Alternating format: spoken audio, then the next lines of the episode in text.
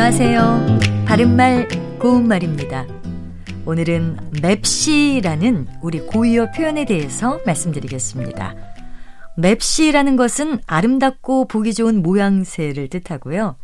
단정하고 맵시 있는 옷차림 또는 맵시가 나다, 맵시를 부리다 이런 표현으로 많이 사용하죠.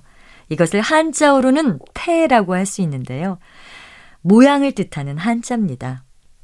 보통 태는 뒤에 있다나 나다를 써서 표현하는데요.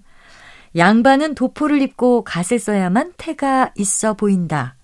또는 그는 어떤 옷을 입어도 태가 난다처럼 말이죠. 한자어 태와 비슷해 보이는 고유어 표현으로는 티가 있습니다. 티는 어떤 태도나 기색이란 뜻으로 그는 아직 전역한 티를 벗지 못했다. 그는 너무 점잖은 티를 낸다처럼 씁니다. 그리고 일부 명사 뒤에 붙어서 어떤 태도나 기색의 뜻을 나타내기도 합니다. 어린 소녀에게서 풍기는 고유한 기색이나 태도를 뜻하는 소녀티라든지 나이에서 풍기는 분위기를 나타내는 나이티 같은 표현도 있습니다. 또 앞서 말씀드린 한자어 태가 모양새를 뜻한다면 고유어 티는 태도나 기색을 뜻한다고 할 수 있겠습니다. 바른말 고운말 아나운서 변희영이었습니다.